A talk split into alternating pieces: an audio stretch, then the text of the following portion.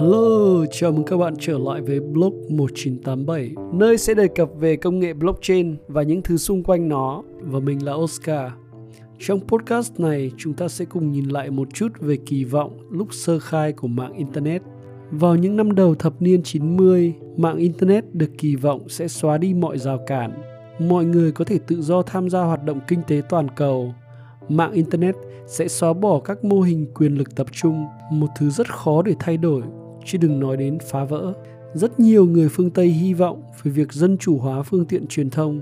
Truyền thông cổ điển, xin phép được gọi tên như vậy, là hình thức truyền thông được tập trung hóa, là kênh thông tin một chiều và bị điều khiển bởi các tập đoàn truyền thông khổng lồ. Người dùng của nó tiếp nhận thông tin thụ động và không có quyền tương tác, thậm chí còn có những rào cản được lập ra để ngăn chặn sự tương tác. Với sự xuất hiện của mạng Internet, người ta đã kỳ vọng rằng phương tiện truyền thông sẽ cởi mở và bình đẳng hơn, hay nền kinh tế toàn cầu sẽ trở nên dễ tiếp cận hơn.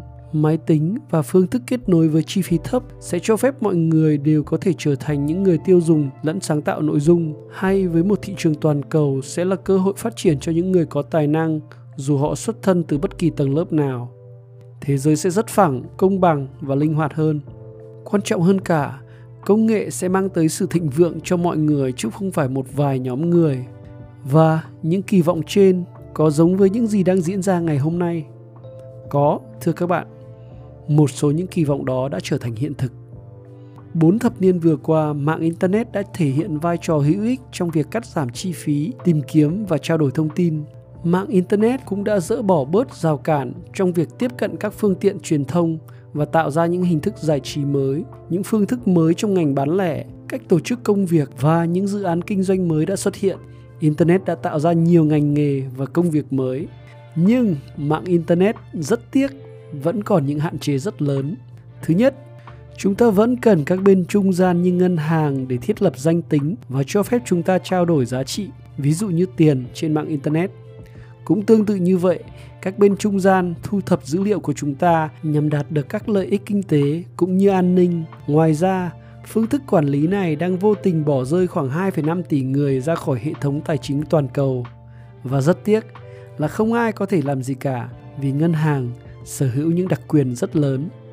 Internet gặp khó khăn trong việc bảo vệ quyền riêng tư của chúng ta, trong việc thiết lập danh tính, nhưng chúng ta lại đang sử dụng Internet hàng ngày.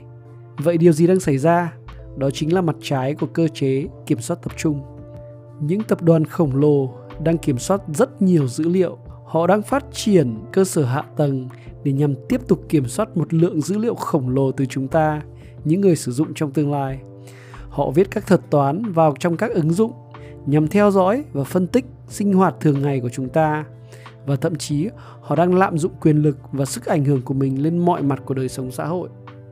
Những mối lo ngại về mặt trái của mạng internet được đề cập đến nhiều năm trước đã trở thành hiện thực trong ngày hôm nay. Tổng sản phẩm quốc nội tăng trưởng nhanh chóng, chúng ta tạo ra nhiều của cải hơn, nhưng đồng thời chúng ta cũng nhìn thấy sự bất bình đẳng lớn hơn trong xã hội. Các công ty công nghệ quyền lực đang biến đổi từ một mạng lưới mở, bình đẳng, thành những khu vườn độc quyền với những bức tường bao quanh.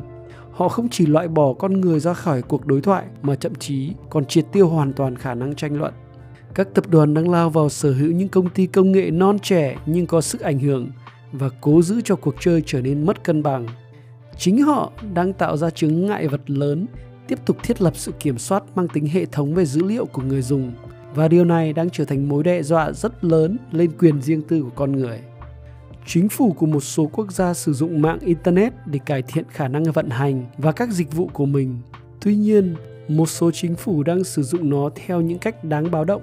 Họ có thể biết gần như mọi thứ về người dân thông qua một số công ty chưa kể đến những gì mà bản thân các công ty đó có thể biết hoặc bất kỳ những kẻ xấu nào có thể xâm nhập vào các hệ thống dữ liệu này. Những điều này đang khiến chúng ta phải đối mặt với một vấn đề mới được gọi là an ninh thông tin. Có thể thấy, công nghệ chưa thực sự tạo ra thịnh vượng hơn cho mọi người và thậm chí nó đang có xu hướng phá hủy quyền riêng tư của mọi cá nhân. Nhưng trong thời đại hiện nay, công nghệ gần như là trung tâm của mọi vấn đề, kể cả tốt hoặc xấu cả tiêu cực lẫn tích cực. Bạn có biết sự phát triển của thương mại điện tử đang tạo ra nhiều cơ hội hơn cho các loại tội phạm trên không gian mạng. Ngoài ra, có những vấn đề như thư giác, lừa đảo, ăn cắp dữ liệu và thậm chí là bạo lực trên internet. Khi giao tiếp trên không gian mạng, có khi nào bạn thắc mắc người ở phía sau màn hình là ai? Là một con robot hay là một con người? Không rõ nữa, nhưng các bạn chắc chắn sẽ để lại những vệt dữ liệu lớn ở trên mạng. Những gã khổng lồ như Alphabet, Amazon, Apple đã từng là các công ty khởi nghiệp. Giờ đây, họ là những công ty lớn nhất thế giới. Họ tạo ra những giá trị tuyệt vời, nhưng họ cũng đã, đang và sẽ thu thập được một lượng dữ liệu khổng lồ và từ đó có thể tự tạo ra những giá trị khác cho chính họ. Facebook có khả năng giới thiệu cho bạn những thứ mà có thể bạn đang muốn sở hữu. Điều đó cũng rất tốt, nhưng Facebook cũng đang tạo ra một dữ liệu mới về bạn mà rất tiếc bạn không ý thức được về điều đó. Một ví dụ nhé, giả sử bây giờ có một ai đó đứng trước mặt bạn và đọc vanh vách số căn cước công dân của bạn, bạn sẽ cảm thấy thế nào? Tóm lại, chúng ta phải là người quyết định ai có được dữ liệu nào của chúng ta, để làm gì và với điều kiện như thế nào. Chắc hẳn phải có những cách tiếp cận mới giúp chúng ta truy cập, sở hữu dữ liệu của chính mình và sử dụng nó để lên kế hoạch cho cuộc sống cá nhân, thậm chí để tạo ra thu nhập cho chính chúng ta. Và tất nhiên là phải bảo vệ được quyền riêng tư. Cuối cùng, một vấn đề nữa cũng rất đáng quan tâm. Bạn có biết là 45% dân số thế giới chưa thực sự được tiếp cận với mạng internet. Khác xa với đất nước của chúng ta, có rất nhiều quốc gia đang hạn chế quyền truy cập internet của công dân họ và hơn 2 tỷ người trên thế giới này chưa thể có được tài khoản ngân hàng. Kỷ nguyên thứ hai của internet sẽ giúp họ như thế nào? Chúng ta có thể tìm hiểu về câu trả lời trong podcast số 2 với chủ đề Giao thức niềm tin Trust Protocol.